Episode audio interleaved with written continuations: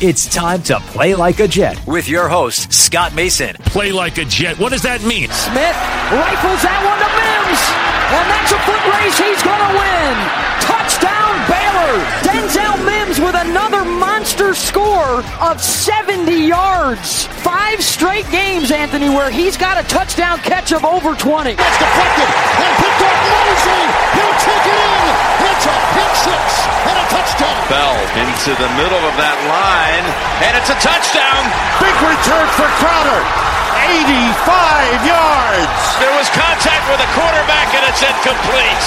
They got pressure on Prescott. It was Adams who came blitzing in. Hill hit immediately when he got the handoff.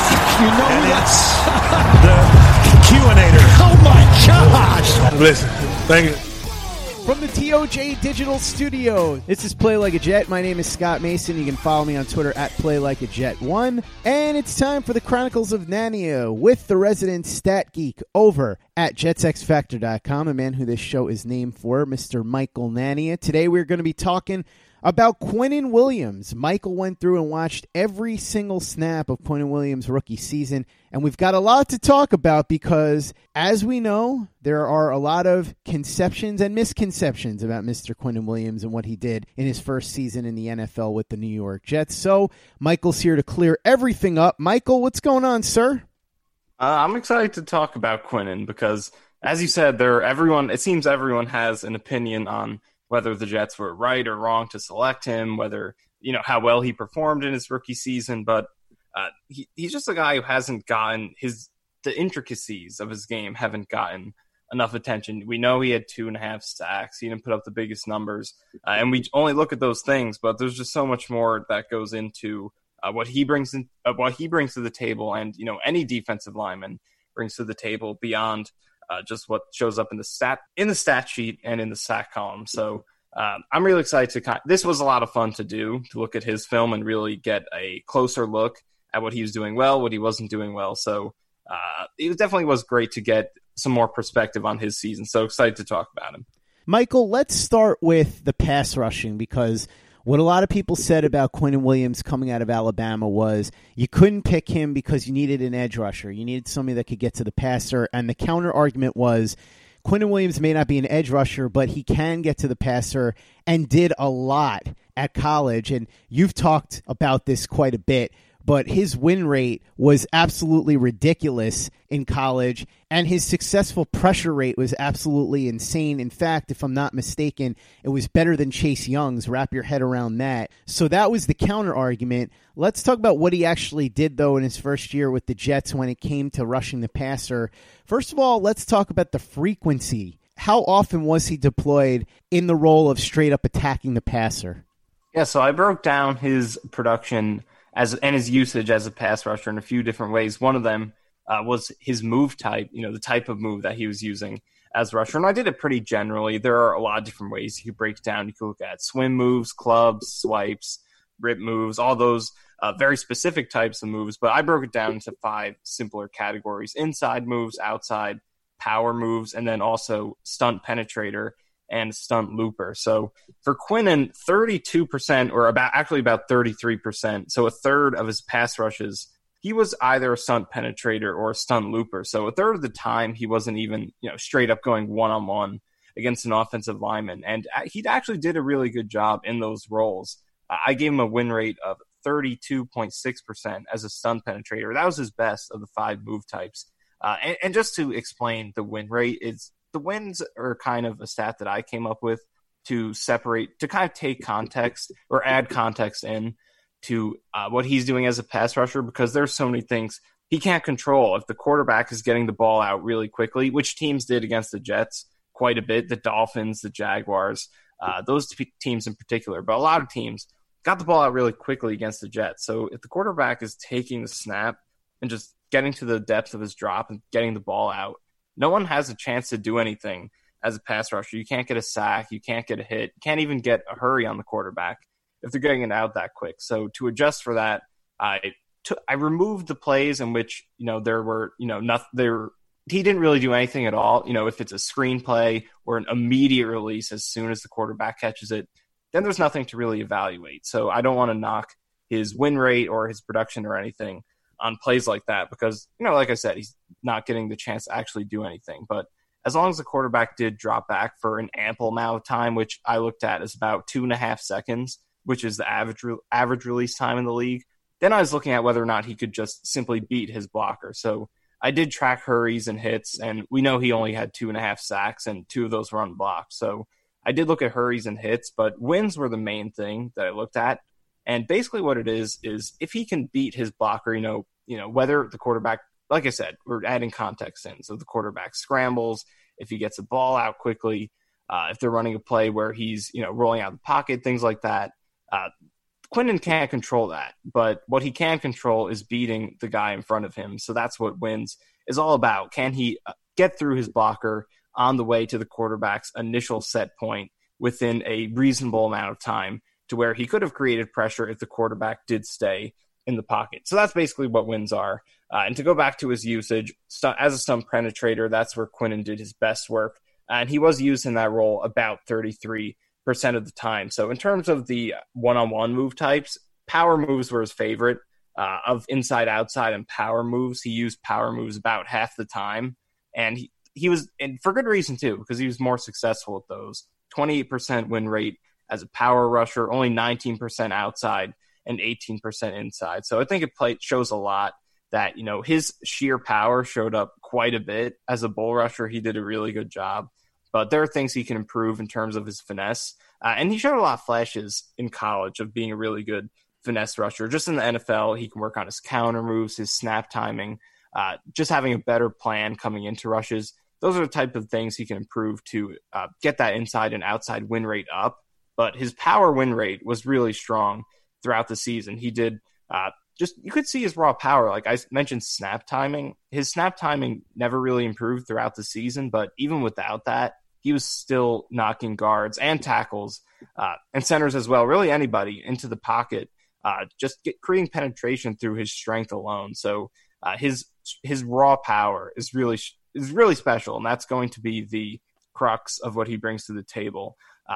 Throughout his time in the league, no matter you know what else he develops, what he becomes, it's all going to stem from that power game. So that's already something that he does bring to the table, as well as his, and that is why he's so good as a stunt penetrator. He does a great job uh, of attracting attention, crashing down, holding the guard so an outside linebacker can loop through, so another tackle can loop around uh, and create pressure themselves. So that's something he did really well also. But power was the one thing he did, does bring to the table. You know, you can get from him.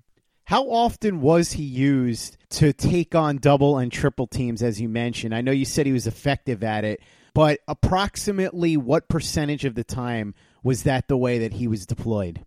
Yeah, so I don't have any numbers particularly on when he was double teamed or anything like that. Uh, but as I said, he was used as part of a stunt about a third of the time, and it's about split between when he was a penetrator and a looper. So overall, of all of his pass rushes that I tracked, about 16% of the time he's a stunt penetrator, which is a decent amount. You're talking about one or two out of every 10 rushes, that's his role. And, you know, again, if you're a stunt penetrator, you don't really have the opportunity to actually get to the quarterback because your role is to allow someone else to do it. But he did a great job in that role, especially against the Cowboys, is where you really saw it. Uh, in that game, he created five pressures for teammates as a stunt penetrator. So uh, it's a really important role that you know doesn't get a lot of attention because they're even in an advanced statistics way. There's no way to track it because you know, obviously it's not going to be in the box score, but even pressures, you can't get pressures from executing those well. But what you can do is allow other other players to get pressures, and Quinnen did a pretty good job of that throughout the season. Now, obviously the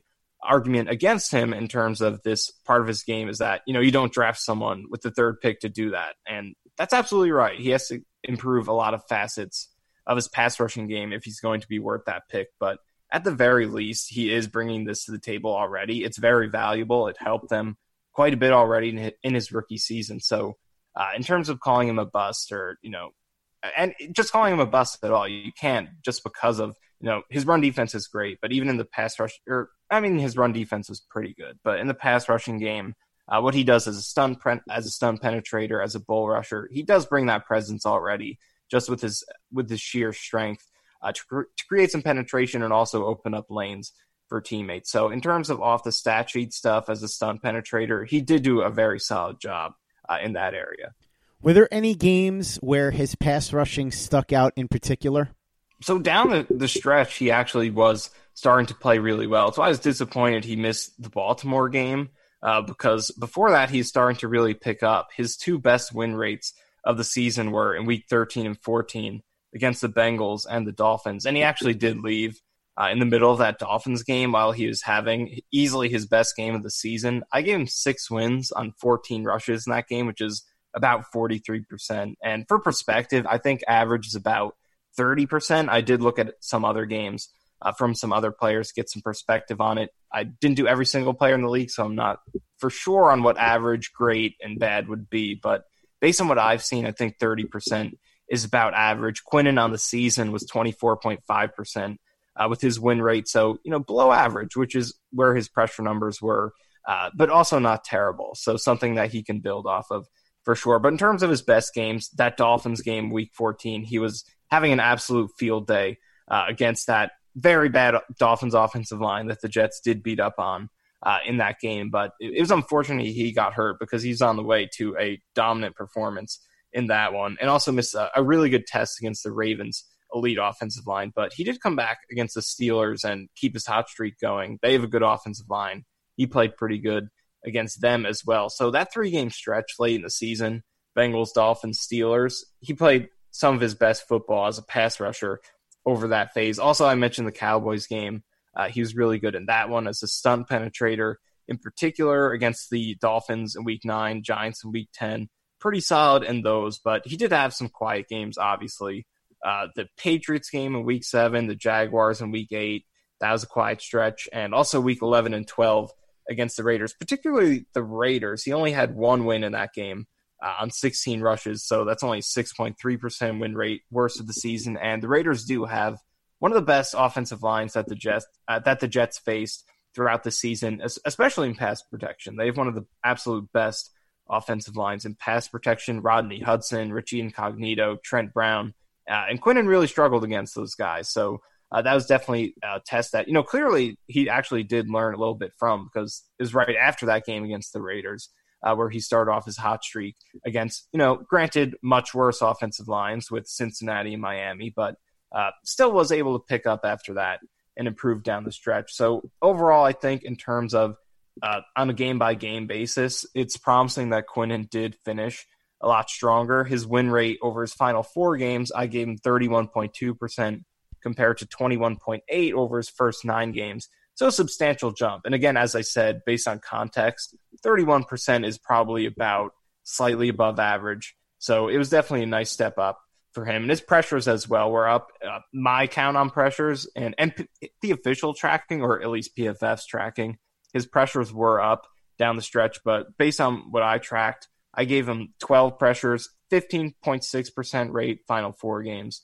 10 pressures, 5.1% first nine games. So tripling that pressure rate over the final corner, over the final quarter of the season. So uh, definitely a promising finish from him after having a few sets of uh, quiet games over the first three quarters of his season.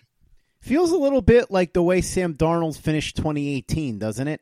Yeah, it does absolutely because you know Sam, and I think uh, the one difference would be the fact that uh, Quinnen doesn't have that, you know, that gap where he actually, you know, like Darnold, missed a few games and came back and looked like a different player. So although that's not there, you still saw that, uh, just like Darnold did, you saw that elite potential uh, to finish the season after he was very inconsistent to start the year. Had some great games like he did against Detroit, the Colts, the Broncos, but also some bad games against the Browns, the Jaguars uh, the Bears in Chicago, uh, the Dolphins in Miami. So just up and down, flashes of elite potential, but also you know rookie bumps. And Quinnen was the same way. He had some very quiet games where he did hardly anything at all, but he also had some high points. And then down the stretch, he kind of brought it all together and was more consistent. And you know he still can be a lot better than he was over those final few games, especially uh, when you consider that you know his two best were against the Bengals and Dolphins, who probably the two worst offensive lines outside the Jets. The Dolphins absolutely had the worst offensive line in the league. Bengals were awful as well. But uh, so even though the competition wasn't great, just to see him finish strong was really promising. Uh, we saw plenty more flashes of potential from him down the stretch, especially in terms of I mentioned inside and outside moves, finesse moves being an area where he struggled. In that area, you saw a lot more from him down the stretch, especially against the Dolphins. He had this one play uh, where he threw a, a, nice little double swipe into an outside rip move, got a hit on Ryan Fitzpatrick. Uh, against the left guard, he did that.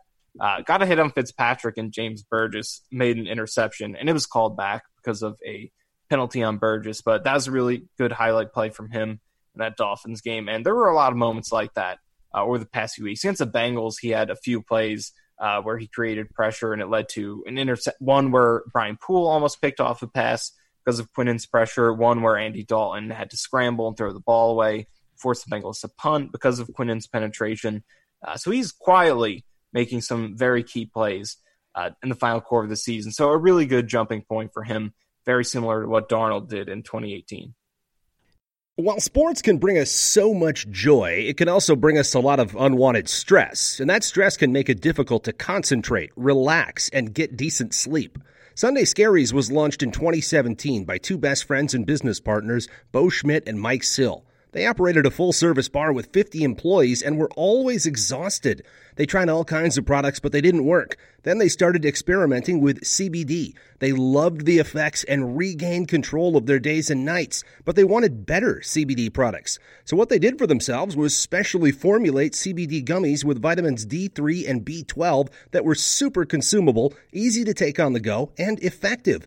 Long story short, their specially formulated CBD products and vitamins helped relieve the overwhelming angst they felt on a daily basis. So in July 2017, they named the company Sunday Scaries and began sharing their products with friends and launched their online store at sundayscaries.com. With tens of thousands of customers, monthly subscribers, and a 100% money back guarantee, Sunday Scaries has always been on a mission to transform a worrisome nation into a chill one. And right now, we have a bonus for you. Get 25% off all products at sundayscaries.com when you use the code OVERTIME. Again, 25% off all products at sundayscaries.com when you use the code OVERTIME. Hey guys, this is Greg Peterson, host of the podcast Hoopin' with Hoops. Despite the fact that college basketball is in the off season, it's never too early to get a jump start on taking a look at these teams because there is now 357 of them for the upcoming 2020-2021 college basketball season. I'm going to give you guys a deep dive on every last one of them, keep up with all the transfers in college basketball, and so much more. You are able to subscribe to Hoopin' with Hoops on Apple Podcasts, Google Play, Spotify, Stitcher, TuneIn, or wherever you get your podcasts. Hey guys, Greg Peterson here with the Baseball Betting Podcast. As we know, the MLB season is back in our lives. It's going to be a 60 game sprint unlike anything that we've ever seen before. And I'm going to be giving you picks every single day, seven days a week with Major League Baseball. We're also going to be keeping up with the KBO as well. If you like baseball and you like being able to make some money, subscribe to the Baseball Betting Podcast with Greg Peterson on Apple Podcasts, Google Play, Spotify, Stitcher, TuneIn, or wherever you get your podcasts. Play like a Jet. Play like a Jet. Michael, we talked about his progression as a pass rusher. Let's get back a little bit to what he did in terms of being able to take on stunts. You said that he created a lot of opportunities for other players on the team. You identified the Dallas game as one of the better examples of what he was able to do in that regard. Tell me a little bit more about some of the games where he was able to have a major impact doing that. Yeah, well, the Cowboys one is the one that comes to mind first. Uh, as I said, he created five pressures for teammates uh, with his just as a stun penetrator in that game. Uh, I believe Jordan Jenkins had a hit on Dak Prescott. Kyle Phillips had one, uh, and the other three were hurries, but they were key ones that forced some incompletions. So it's something that it's it's very hard to notice when you're watching live, but when you look back at it, you notice that it's his penetration, his ability to get off the ball you know, attack a gap and draw two defenders in and allow someone else to loop through. Uh, his ability to do that that allows uh, whoever eventually does get to the quarterback to actually get there. So against the Cowboys, he did a good job with that. Uh, I, in the against the Dolphins, week nine, he did a good job as well. Uh, there's actually one play against the Dolphins where Quinnen brought the yeah he held the center, brought the center to the right side. Tarell Basham looped through to create pressure on Fitzpatrick. Fitzpatrick scrambled, and then Jordan Jenkins picked up the cleanup sack. So kind of a domino effect there. Quinnen creates pressure for Basham, Fitzpatrick scrambles, and Jordan Jenkins cleans it up. So just a lot of things like that uh, where he made a huge impact in that way. So the Cowboys game stands out, but that one sack by Jenkins against Miami in Week Nine was a great example of Quinnen making a just a, a pristine example of this off the stat sheet impact that he has, just from one thing leading to the next to ultimately Jenkins picking up the credit uh, to finish it off. So those are probably the two that stand out in terms of his stun penetration impact.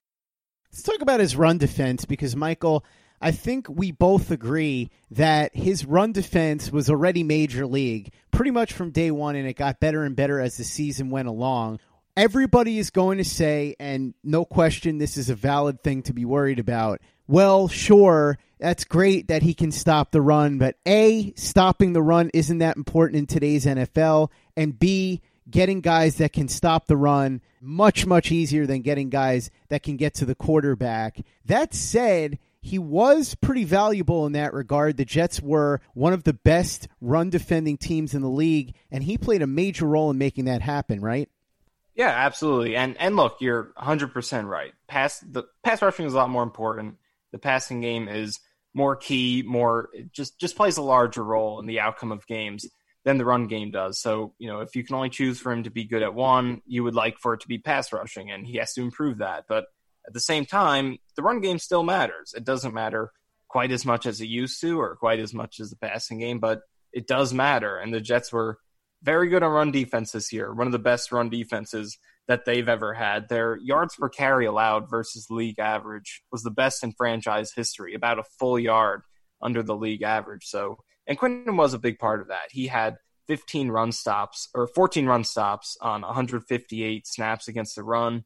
So that gives him a run stop percentage of 8.9%. That was at the 83rd percentile among interior defensive linemen. So he's really active in the run game, uh, getting involved in big tackles. And just to explain, a run stop is considered any tackle against the run that is a just a positive value for the defense. So if you make a tackle on a run that you know picked up a first down, then you know that's not all that productive. But you know if you stop a run for three yards on third and ten, or for two yards on third and three, that's a run stop. It's a productive stop. So Quinnen did pick those up at a very good rate. His run defense grade was also really good, 71st percentile. So against the run, there's not too much to complain about. He wasn't uh, wasn't dominant against the run, but you know, as a uh, as a rookie, a really raw one who only started for one full year at Alabama, it was he does have the potential to be one of the best run defending defensive tackles in the league, and that's a key part of a lot of the best interior guys uh, in the NFL. And you know the absolute stars, Aaron Donalds, uh, Fletcher Coxes of the world, those guys are great as pass rushers, uh, but a lot of the mainstay defensive tackles in the league are really good at run defense as well. Those two guys are, and plenty of the best stars in the league can stuff the run. That's what allows you to stay on the field throughout the entirety of the game and not just be a pass rushing specialist. So Quinnen does have that. You can have him on the field at any point and feel like he's going to hold his ground against the run, especially against the Eagles. He had some good reps against Lane Johnson, even against Brandon Brooks, a few, uh, which he did a really good job against the run. The Cowboys, especially, uh, just to mention that game again, that's probably his best display of the season, and especially because the Cowboys have so much talent. They Travis Frederick at center, who's now retired, Zack Martin at right guard, and uh, they they were missing their starting tackles. Or uh, Tyron Smith didn't play in that game, but Quinnen doesn't go against tackles that much anyway. But against the Cowboys, he had a lot of really good plays against the run against Frederick. Zack Martin, probably the best duo of center and right guard in the league this past year, and Quinnen uh, was really good against those two guys. Had a lot of reps in which he was able to uh, hold his ground and be able to shed blocks, get in on the tackle. Especially this one play where he's on the he's on the front side of the play, and Ezekiel Ezekiel Elliott cuts a backside, and Quinnen's able to hop two gaps, get off of both a, a double team from both Frederick and Martin, and make the play. So the Cowboys game is really impressive. Uh, Eagles game as well. He made some plays against the run, but uh, overall, there's not too much to complain about with his run defense. Hopefully, he can continue improving there and become a dominant run defender. But uh, for now, he's still a very, very good one. Across the board, his numbers against the run are uh, about as well as you could ask. Also, against the run, he didn't miss too many tackles either. He only had a few of those. I don't think he missed one until about the fourth week of the season. He finished with only uh, I believe, one missed tackle against the run. So uh, he does a very good job there. Uh, actually, excuse he did have three missed tackles against the run, but still not that many. He did a, a good a good job finishing in the run game. So across the board, very solid numbers against the run. Hopefully, he gets even better, but uh, you do know you're getting that from him. At least very solid run defense. So you would say at the moment he would be considered not quite an elite run defender, but a really good run defender and somebody who showed flashes of being a really good pass rusher, finished strong, and his trajectory is pushing upwards for the 2020 season. Would that be an accurate way to describe it? Yeah, I think so, especially because of how he finished the season. Uh, I, I think that's the biggest thing with any rookie. You know that most rookies are going to have their bumps. You know, obviously some rookies come in and they just dominate from day one, like the guy who got picked one spot ahead of Quinnen Williams and Nick Bosa, But uh, it doesn't happen with everyone. And for for most rookies, they're going to have those down games where you know they don't do much of anything. They look completely lost. And Quinnen had some of those games, but most rookies do. And what you want to see is that they're progressing throughout the season and that they show you flashes of look, if they do figure this out, then they have the talent to become a really good player in this league, a potential star in the NFL. And Quinn Williams definitely did that. And down the stretch, he had he was able to string together a few impressive performances in a row. And in terms of high points, the Jets did play quite a few good interior offensive linemen throughout the season, and he had some great moments against them. I mentioned the Eagles and Cowboys games, uh, but also against the Steelers in Week 16 uh, and against their group of guys up front, especially Ramon Foster, who uh, actually retired a couple weeks after that game against the Jets. But Foster was still pretty good this year, even though he is obviously past his prime. He retired, but against him, he had some great reps. Uh, Pouncey in that game at center for Pittsburgh, he had some good reps against him. So he had a lot of good high points, and also against the lesser competition, he did a pretty good job with dominating those. Op- well, maybe not dominating, but doing a pretty good job against those. So the way he finished the season really promising. Run game was pretty consistent throughout the season. Again, not dominant, but he definitely showed the potential to be dominant in that phase with just a few more steps upward. And in terms of pass rushing, definitely saw some progress down the stretch down uh, late in the season. Uh, and really, what it comes down to is whether he can improve the finesse part of his game. And the thing that's really promising there is that we saw at Alabama he's capable of that. You mentioned uh, when we started off that you know when he was in college he was producing pressure at a higher rate than most of the best edge rushers in this year's class were producing or last year's were producing and and that's why he was such an intriguing pick because you know even though he was an interior guy he was so dominant that he was producing just as much as any edge prospect was so Obviously, that didn't come into fruition in year one, but down the stretch, potentially it could because he does have that talent. So uh, in college, we saw plenty of examples of him stacking moves together, uh, throwing some beautiful counters and some really good uh, moves at offensive linemen, and we didn't see much of that in this in his rookie season. But there were definitely some flashes throughout the season that became more frequent, especially later in the year. So it's definitely there. He's got to improve his snap timing. He's got to be better at countering moves because there'll be times where he'll throw his first move, like he'll try a swim or he'll try a club move, uh, and it gets stymied by the offensive lineman. They'll you know throw a quick punch and they'll shut it down, and then from there he just kind of doesn't have anything else to do, and he'll just get completely shut down, not be able to kind of go into a second move and be able to find a way to still make something happen. If that first move wasn't there, a lot of the time you'd pretty much be held in place at the line of scrimmage. So that's something he's got to be better at having a plan B, being able to execute it. I think snap timing is a big one. Uh, he definitely was not time. You look at like just as an example, Steve McLendon and Foley Fatukasi, they have tremendous snap timing. They get off the ball at the perfect time with a lot of explosion, and that's what's able to allow them to get a lot of power into their rushes uh, in both against the run and against the pass, uh, create penetration into the backfield. And Quinnen was pretty late off the ball throughout most of the season, so that's something he can be better at. But the few times where he does get off the ball well, you could see how much power he does have. And, and as I said earlier, even when he's not getting off the ball good, he's still creating a lot of penet- at, at times still creating a lot of penetration just because he has so much raw power. So if he does figure out that snap timing, he can be absolutely devastating with this power game. And then in terms of finesse, he has the moves. You could see that he's trying to throw them. He's trying swim moves. He's trying rips, swipes, all those things. But just in terms of he's got to be able to come in with a better plan, understand what's better for the situation, kind of study his opponents a little bit better potentially, uh, and really kind of understand what their weaknesses are, what they how they might approach a certain down or distance, uh, and just be able to throw the right move at the right time and have counter moves, things like that. Uh, but in turn, if you're looking for potential and promise, there are plenty of examples throughout the season. I had I have a ton of clips on JetX of some of those of some of those moments where he showed uh, that potential of being able to do these things. So uh, he showed you everything, just about, I believe, throughout the season. The power stuff was a lot more frequent than the finesse stuff, for sure, but there definitely were some glimpses of just about everything. Obviously, at Alabama, we saw everything. So it's just about if he can bring that together, which is the case for every rookie. But the promising thing, he finished strong, and he does have a good base. You know, he's a good power rusher. You know, he can help you a lot as a stunt penetrator, he's very good in that role. And as a run defender, you can have him on the field in short yardage uh, situations and count on him to stop the run well on any down and distance. He's already very good in that role. So he has established a pretty decent floor, and the potential we know is obviously there. So it's just about if he can uh, do some of the things that I mentioned as a pass rusher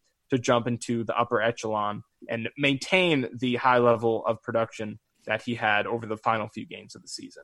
So overall, after having watched his entire rookie season, what grade would you give him, and how optimistic are you about his second season? Well, for his rookie season, I think a B is fair because I, I do think that it's a little surprising to see him struggle so much to adapt because he was so dominant uh, with the Crimson Tide. Because uh, you know, again, like we say all the time, how he's uh, a more raw prospect for the top of the draft, and that's true. He did only start for you know he elevated from pretty much not on the radar to top five pick very very quickly. Uh, so he is very raw, but at the same time, I think most of us expected him to come in and make an instant impact as just a, a very good instant impact, and he didn't do that. So I was a little surprised by that. But at the same time, you also got to consider he dealt with some injuries throughout the season. I, he missed the second and third games of the season, got hurt in the first game.